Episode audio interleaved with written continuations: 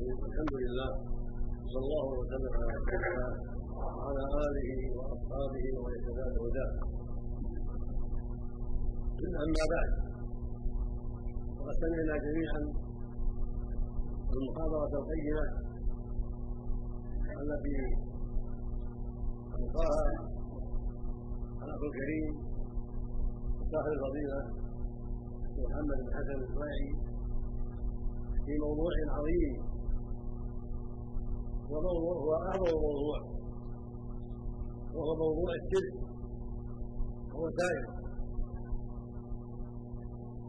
وقد اجاد وافاد واحسن جزاه الله خيرا وضاعف مثوبته وزادنا واياكم واياه علما وهدى وتوفيقا ونفعنا جميعا بما سمعنا وعلمنا قبل ذلك اخبركم ان ان أن تأخرت هذه الليلة الطريق الزحام من أجل الزحام شديد من الاسواق كنت خرجت من البيت قبل قبل الاذان بعشر دقائق. وهذا ان تكفي أو تكون مع خمس دقائق. فناتي بعد الأذان بخمس دقائق. ومن أجل هذا الزحام نذكر منذ ليالي عديدة. فضيلة الشيخ عبد الله بن عبد الرحمن بن جديد يصلي المغرب كل ليلة. ليس في هذا الامتحان الكريم السابق وأن البيت أخيرا من المسجد وكنت قلت للاخ عبد العزيز بن ماجد إذا تاخر لا يتأخر.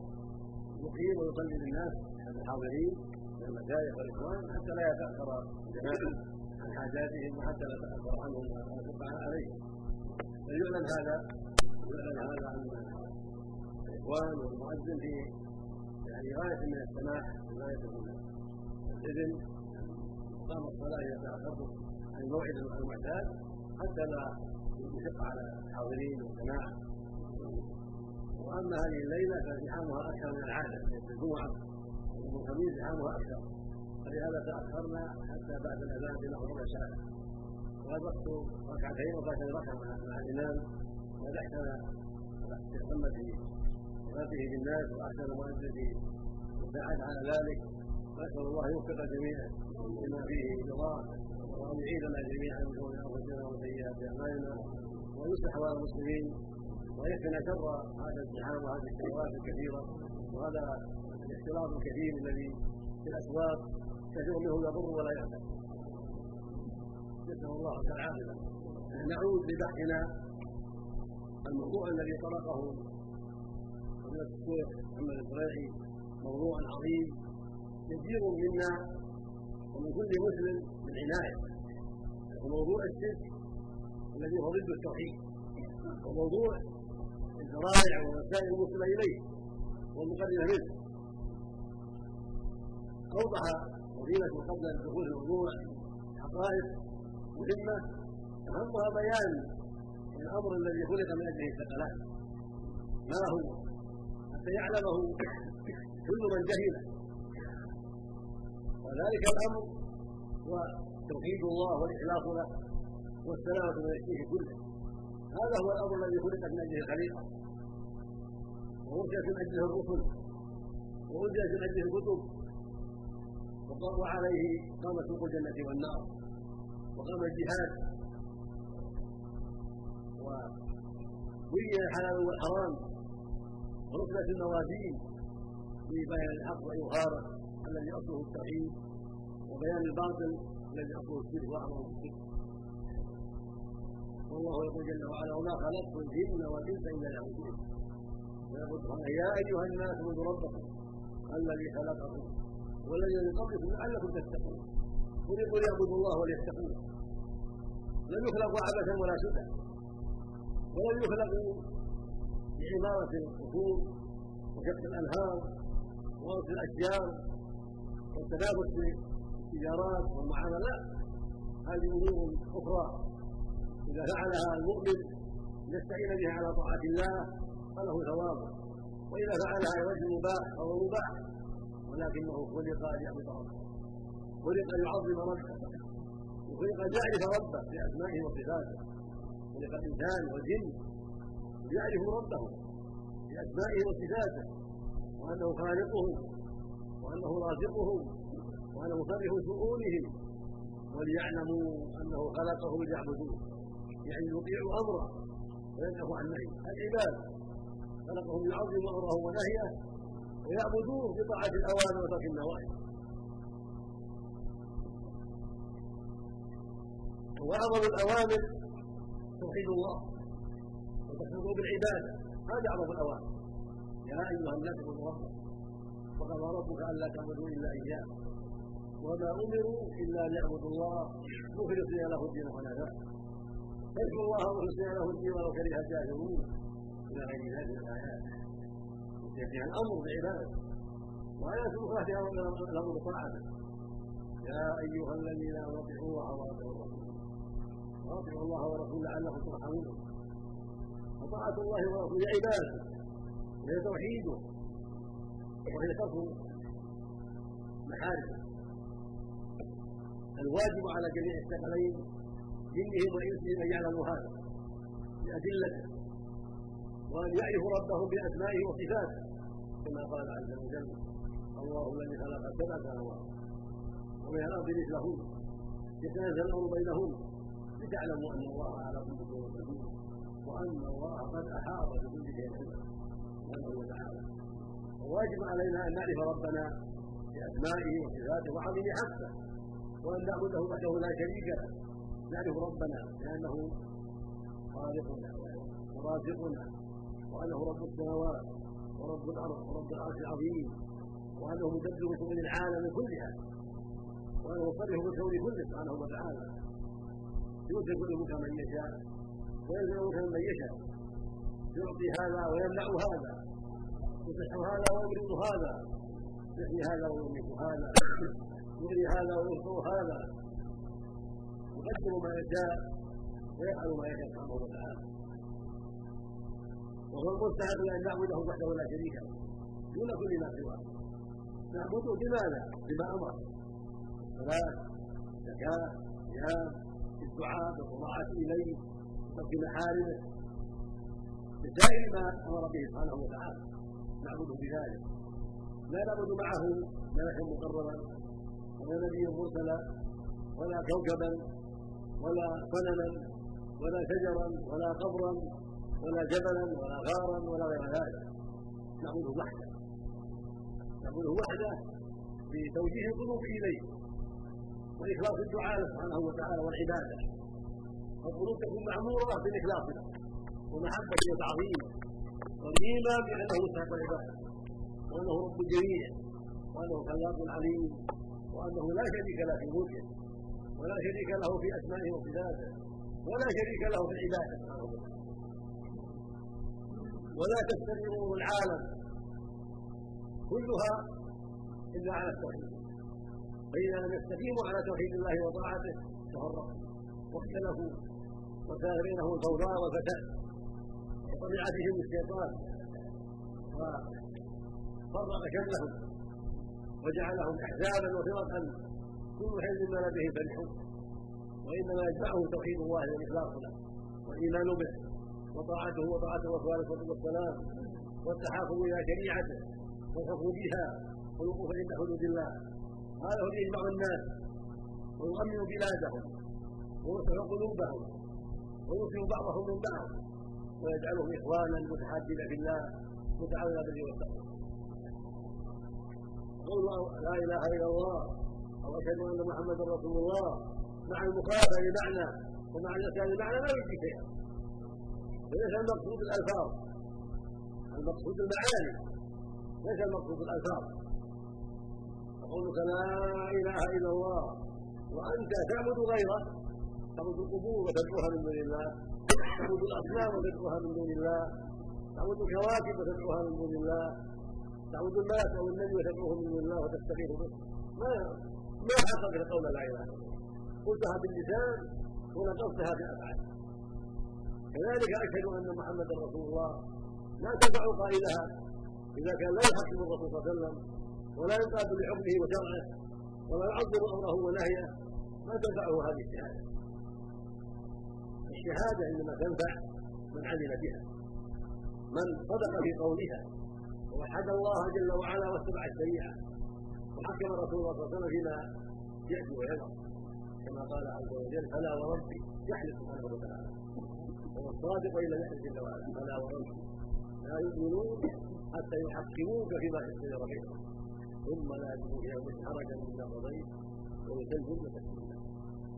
سبحانه وتعالى. ونحكم بينهم بما انزل الله. عز وجل افحكم الجاهليه يقول ومن احسن من الحكم لقوم يؤمنون. ويقول عز وجل سورة المائدة ومن لم يحكم بما أنزل الله فأولئك هم الكافرون ومن يحكم بما أنزل الله فأولئك هم الظالمون. ومن يحكم بما أنزل الله فأولئك هم الظالمون.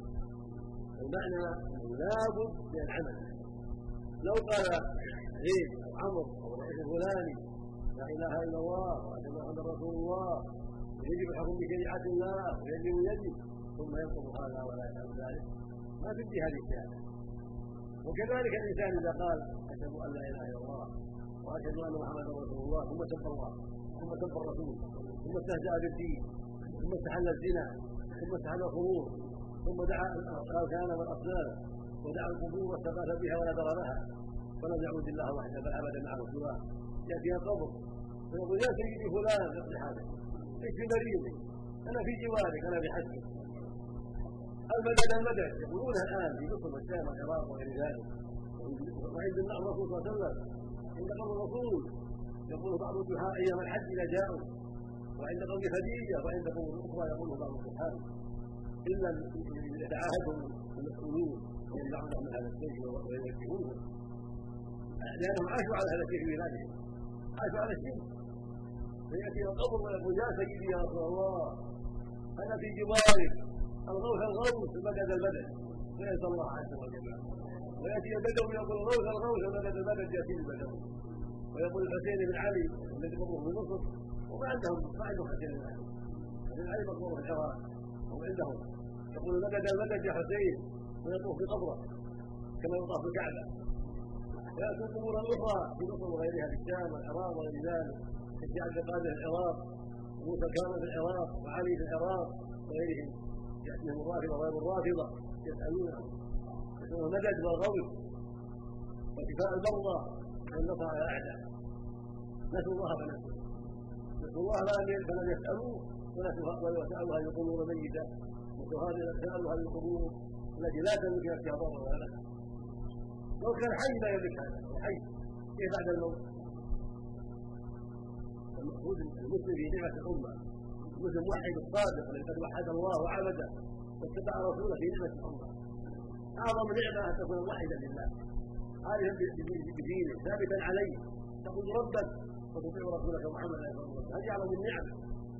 هذه أعظم الفوائد. فالواجب على من رزق هذا أن يحمد الله عليه. ويشكره على ذلك. ويساله الثبات على هذه النعمة العظيمة. ومع ذلك يدعو لغيره في يدعو لمن ضل عنه الهدى ان الله يهديه ويرده إلى الصواب. وان الله يخفي بين أولئك دعاة الهدى حتى يبصروه. وان الله يهدي قادتهم حتى يمنعوه من الشرك. نسأل الله أن يهدي قادة المسلمين. في كل مكان حتى ينشروا الحق بين الناس. وحتى يعظموا الله من أجله. وحتى يقدموا العلماء الصادقين الطيبين. ويبعدوا علماء السوء علماء الخرافه علماء الشرك. ونسأل الله يفتح على المسلمين في كل مكان حتى يتفقهوا في دينهم. يسالوا أهل العلم الصادقين. وحتى ينتفعوا بالدعاء. وحتى يدعوا الشرك الذي ضرهم وضر بلادهم وجعلها ميدانا للأعداء. ميدانا حفظا للأعداء. يأخذون خيرات بلادهم. ويكونون سوء الأعداء. ويتصرفون في خيرات البلاد وخيراتها بسبب عجز أولئك الولاة والتصرف أولئك الكفار في فتن الخيرات في اسباب كثيرة ووسائل متعدده. المقصود أن موضوع الشرك وموضوع التوحيد هذا الموضوعان هما موضوع الموضوعات هما اهم المسائل والنبي صلى الله عليه وسلم مكث في مكة عشر سنين يدعو إلى أهل الأمر. لم ترى الصلاة ولا الصوم ولا الحج ولا غير ذلك. مكث عشر سنين يدعو الناس إلى معنى لا إله إلا الله. وإلى الإيمان برسول الله صلى الله عليه وسلم. يقول قولوا لا إله إلا الله وصدقوا امنوا بأن رسول الله. فاجابه القليل ورد عليه كثيرون ولم يزل على هذا الأمر. حتى نفس الصلاه قبل أن يهاجر صلوات الخمس عليه الصلاة والسلام. ثم هاجر المدينة بعد ايذاء المسلمين وإيذائهم لأصحابه هاجر من عندهم خوفا من شره بعدما عزموا على قتله هاجر من بين أيديهم بإذن الله. طلبوه ونزلوا فيه الأموال العظيمة.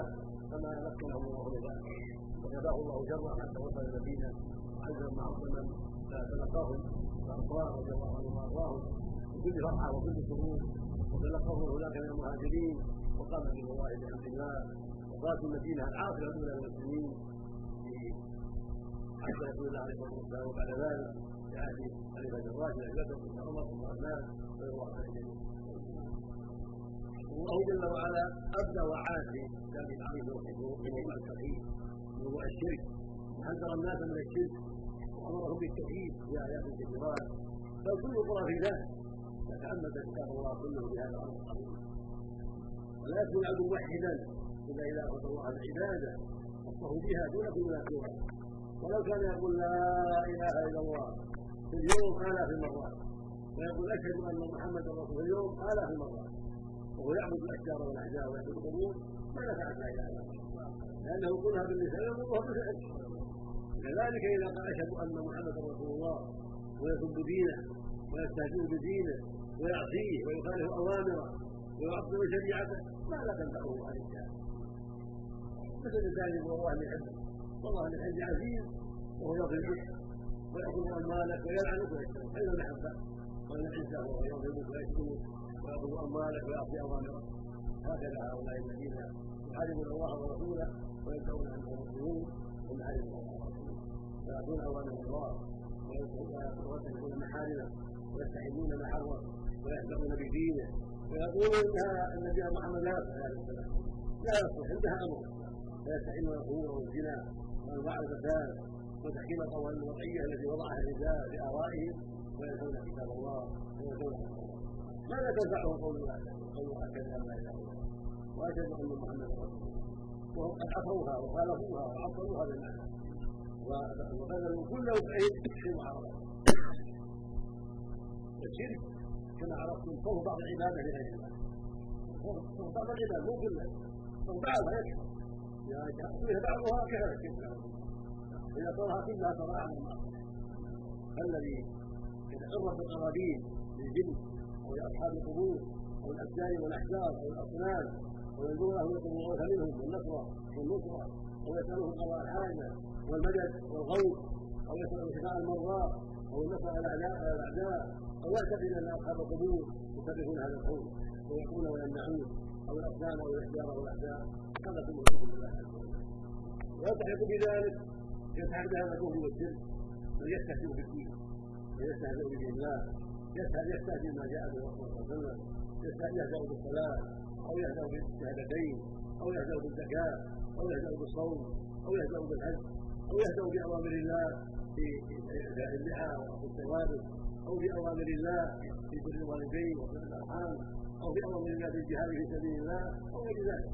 والذي يهزأ بالدين ويستنكف الدين ويدخل فيه هذا كافر بالله ولو أنه يكون النهار يوم ولو أنه يشهد أن لا إله إلا الله رسول الله كل ساعه قال الله جل وعلا قل بالله واياته ورسوله كنتم لا تعبدوا الا ولو أن انسانا يقوم النهار ويقوم الليل ويشهد أن لا إله إلا الله وأن محمدا رسول الله ويبر والديه ويفعل كل ما أمر الله برسوله ولكن يقول محمد ليس خاتم النبي. محمد مو خاتم النبي. بعده نبي بعده فلان نبي فلان من فلان نبي. مثل من فلان ذلك من مثل من قال انه غير نبي أو قال ان المختار له نبي أو في زمانه لو قال فلان نبي هو خاتم النبي كذا بكفره وضلاله وهذا هو الكفر الاكبر والشرك الاكبر ولو انه فعل كل ما أمر الله به ما دام قال ان محمدا ليس خاتم النبيين أو قال محمد ما بلغ الرساله كفر ما ما بلغ هذه كتب بعض الصدق صار كافرا عند جميع ولو أنه يقول النهار يقول الليل. ينبغي يعلم أن الكفر ليس ببعيد. الكفر ليس ببعيد عنا. ما بين الانسان وبينه الا كلمة يقولها. تتضمن الاستهزاء على نفسه كيف نقص للدين وطعن في الدين؟ أو كلمة يدعو بها إلى الله يدعو بها إلى الله. أو كلمة يستحيل بها محارم الله. لو قال انسان إن الزنا حلال الزنا حلال. ولو أنه يكون منها رسول ولو أنه لا يكثر من ذكر الله ولا يكثر من الشهاده محمد رسول الله. الشرك الزنا حلال ليس هذا كان عند جميع العلماء قاضي. لأن استحل حرام وهكذا لو قال أن عقوق الوالدين حلال كما على العقبال حلال أو قال ان الخمر حلال. قال ان الخمر فلا بأس أو قال ان الربا حلال. وقال ان يرابي فلا بأس أو قال ان كيد حلال. الزور حلال. كيد الزور فلا باس أو قال إن أخذ اموال الناس حلال ولا باس بدون شبهه بدون شيء. لا بأس يستحل اموال الناس يستحل دماءهم ولا حرج كل هذا كفر بالله كله ردة عن الاسلام لهذا يعلم أن معرفه الشرك ومعرفه بالله وأنواعه مهم جدا. قد تكون حسنه بمئات الحسنات قد تكون بآلاف الحسنات على حسب ما يقوم بالعبد العبد. من الإخلاص لله وتعظيمه وخوفه وخشيته جل وعلا والعناية بحقه سبحانه وتعالى. فعلى حسب اخلاص العبد وتقواه لله وتعظيمه لحرماته وكل مضاعفته الناس في اعماله كلها هذا يعطى عشر حسنات وهذا جنبه يعطى مئات حسنات. حسب اختلافه في القلوب والأعمال. وهذا صلاته مقبولة وهذا صلاته مردودة. وكلاهما متجاوران. هذا أقبل عليها بقلبه وقال وعظمها وهذا اعرض عنها وغفل عنها. وهكذا قضيه الأعمال. المشايخ اوضحوا ما ينبغي حول كتاب الله. من جهه تعليم الأولاد من جهه تعلم الإنسان وإقباله عليه من جهه العنايه بأهله وقراباته وجيرانه وإخوانه. كتاب الله فيه الهدى والنور. فينبغي لكل مؤمن أن يعنى بهذا الكتاب. إذا كان لا لا لا يتعلمه فليتعلم. التعلم بابه مفتوح للصغير والكبير. ولو كان ابن عمد مئة عام يتعلم. فليس للتعلم محدود وإن كان في الصغر ابلغ ولكنه بحمد الله مفتوح في كل زمان. لك ان تتعلم وانت ابن ستين عاما. ولك أن تتعلم وانت ابن ثمانين عاما ولك أن تتعلم ابن مئة عام وأكثر تتعلم وتقبل على كتاب ربك وسنة نبيك عليه الصلاة والسلام. وهذا كتاب عظيم وهو القرآن يدعو إلى مكارم الأخلاق ومحاسن الأعمال يدعو إلى كل خير. يذكرك بما خلق له وما خلقت الجن والانس إلا يعبدون يذكرك بهذا وإنك مخلوق تعبد الله. فما هي العبادة؟ تعلم العبادة. ما هي العبادة؟ التي خلقت لها خلق من اجلها ووجد خلق من اجلها لتعلمها ولتقوم بها عملا وقولا وعقيده وابلاغا عليك ان تتوقع بهذا الامر وقد قال النبي عليه الصلاة والسلام الحديث الصحيح من يريد الله به خيرا يفقهه في الدين والتفقه في دين الله من اسباب السعاده ومن دلائل الخير والعباده هي طاعه الله ورسوله العباده ابتلاها هي طاعه الله ورسوله هي توحيد الله والإخلاص له. هي القيام باوامره هي ترك نواهيه. هي اداء فرائضه. هي ترك محارمه. هي الموالاه فيه والمعاداه فيه. إلى غير ذلك. مما أمر الله ورسوله. رأسها وأساسها توحيد الله. وإخلاص عباده لله وحده. فلا تدعو إلا الله. ولا تستغيث إلا بالله. ولا تتوكل إلا عليه. ولا تصلي إلا له. ولا تذبح إلا له. ولا تصوم إلا له. فجب الحق جل وعلا وقال ربك ألا تعبدوا الا اياه أول سورة يتعلمها الطالب. يتعلمها الصغير. الحمد لله رب العالمين. الرحمن الرحيم. مالك يوم الدين. إياك نعبد وإياك نستعين. يتعلم أن الله ربه. وأن الله هو المحمود سبحانه وتعالى. وأنه رب العالمين. وأنت منه. وأنت واحد من العالمين. وربك وخالقه ومربيك ومحسن إليك. وهو الرحمن. الذي من رحمته خلقك من بطن أمك وغذاك بنعمه واحسن إليك وإلى والديك. يسر لك الماء والطعام والظل وغير ذلك من النعم. مالك يوم الدين مالك يوم القيامة. هو الدنيا والآخرة. لكن ينبهك على يوم القيامة يوم وانه مالك فالجا إليه وتعلق سبحانه وتعالى. حتى ينبهك ذلك اليوم العظيم ومن الاهوال الشديده وهو سبحانه مالك الدنيا والآخرة. فلله الاخره والاولى ثم يوجهك ويقول لك إياك نعبد وقل هذا الكلام قل أيها العبد إياك نعبد وإياك خاطب ربك وتناديه تقول إياك نعبد. يا ربنا. وإياك نستعين. يعني أنا وغيري. أنا وغيري من المؤمنين نعبدك يا ربنا. ولهذا نعبد لقد اعبد يعني إياك نعبد. أنا وإخواني المؤمنين. نعبدك يا ربنا. إياك نعبد يعني وحدك. وإياك نستعين وحدك. فالصغير من حين ينشأ يتعلم هذه السوره العظيمه وهي افضل الصور واعظم الصور. على قصرها هي اعظم الصور في كتاب الله. واعظم الصور في كتاب الله. بنص الله عليه وسلم وفيها وردها هذه الآية. إياك نعبد وإياك نستعين. ثم بعدها يقول اهدنا الصراط المستقيم. صراط الذين أنعمت عليهم غير المغضوب عليهم ولا الضالين. والصراط المستقيم وجه الله. الذي دل عليه القرآن. ودلت عليه السنة. والصراط المستقيم والعلم والعمل. والعلم والعمل. والعلم النافع والعمل الصالح. هذا هو الصراط المستقيم وطاعة الله ورسوله. واتباع كتاب الله. والاتصال به. وبسنه الرسول عليه الصلاه والسلام هذا هو الصراط المستقيم. الصراط مبارك الصراط عند العرب الطريق الواضح. بين الذي يوصل المساجد إلى ما جعل. مستقيم في إعوجاج. بعض الطرق في إعوجاج. ها هنا وها هنا اما في الله واضح صراط واضح من استقام عليه وأطاع ربه وصل إلى الجنة والسعادة. ووصل إلى الله وإلى دار كرامته وهناك طرق أخرى تأخذ من استقام على الصراط. وإنما تاخذه اذا وجهه وحاد عن الصراط. وما دام مستمسكا بالصراط ثابتا عليه. يعبد الله ويطيع الرسول عليه الصلاة والسلام فإن الشياطين ليس لها حظ وهو سالم وناجي حتى يصل إلى الله. فان هو هدفه الشيطان. ونزغه الشيطان في شيء بادر بالتوبة. بادر بالاصلاح بادر بالرجوع إلى الله فيستقيم بعد ذلك. على الصراط ويزيد. وتزول تلك العشره وذلك الاعجاز صراط الذين أنعمت عليهم. الخليقه الذين أنعمت عليهم هم العلم والعمل. هم الأنبياء وأتباعهم. هم الأنعم عليهم. هم الرسل وأتباعهم. كما قال عز وجل ويطع الله ورسوله فأولئك مع الذين مع الذين الله عليهم من النبيين والصديقين والصالحين وحسن أولئك رفيقا نعم الرفيق أولئك الأخيار. فالذي أطاع الله وأطاع رسوله عليه الصلاة والسلام واستقام يكون يوم القيامة مع النبيين والصديقين والصالحين ويحشر معه إلى الجنة والكرامه فدين الله يؤخذ من كتابه سبحانه وتعالى. وسوره الفاتحه اعظم سوره وهي داله على الصراط المستقيم. وأنه العلم والعمل وأنه الهدى والرشاد. ثم قال غير المغضوب عليهم ولا الضالين غير طريق المغضوب عليهم؟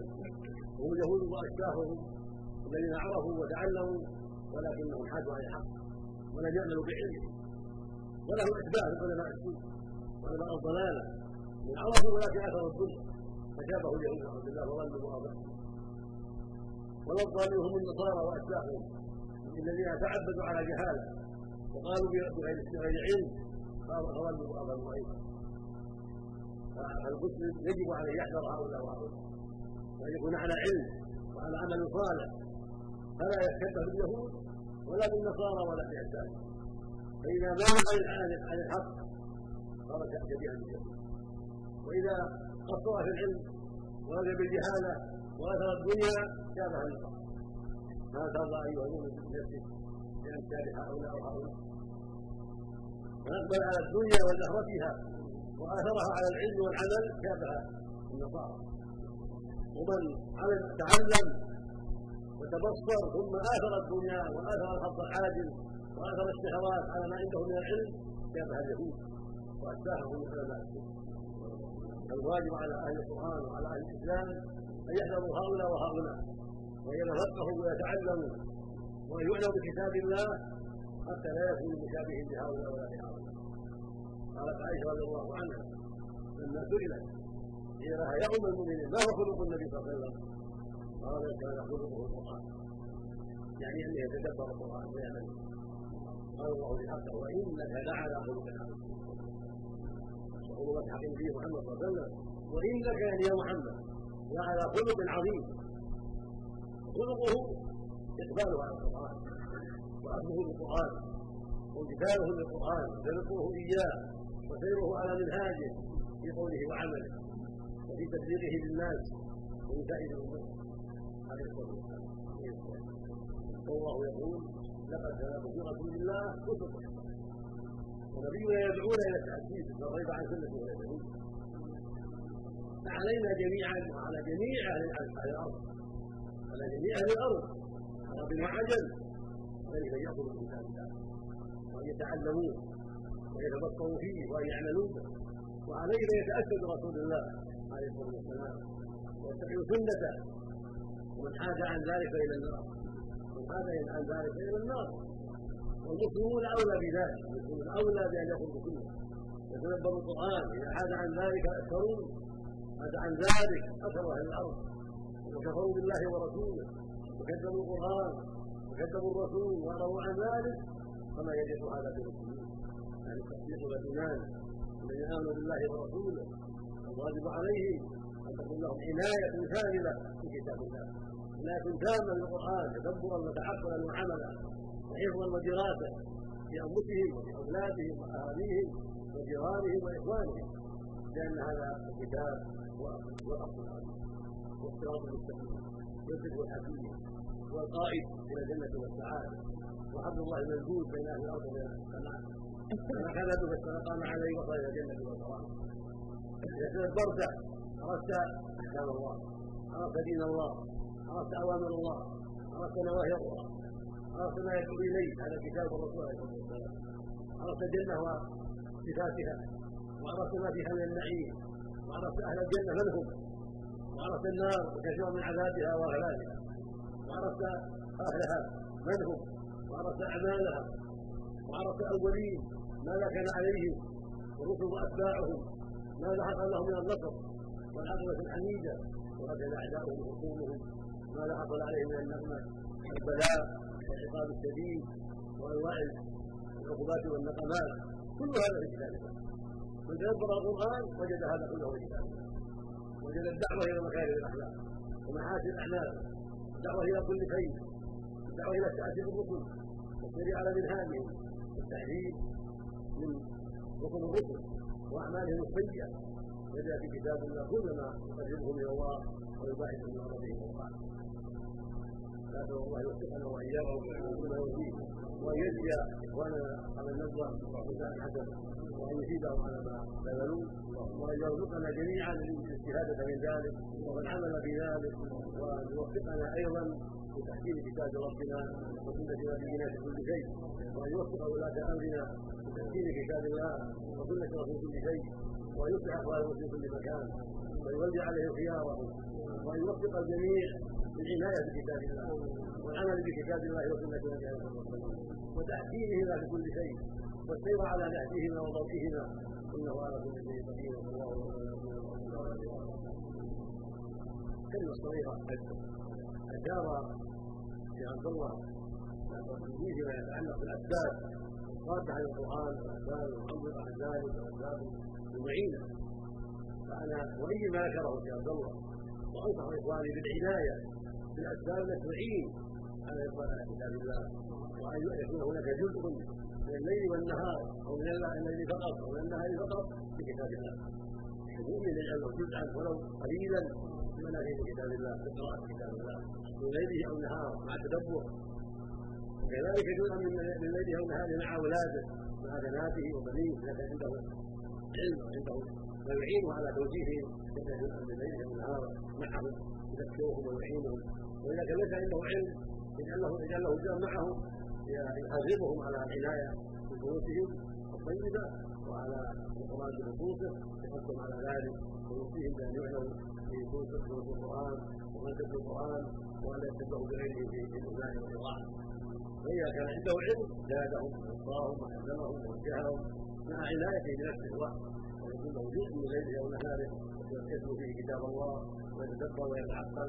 فإذا كان عنده نقص في إقامة كتاب الله فليستعن بالله وبعض إخوانه المسلمين كل شخص معه في ليل أو نهار أو في أي نقطة يتقوا بها ويستفيد وهكذا إذاعة القرآن فيها فائدة إذاعة القرآن الآن هي فوائد جنة الذي يعتني بها ويحرص عليها.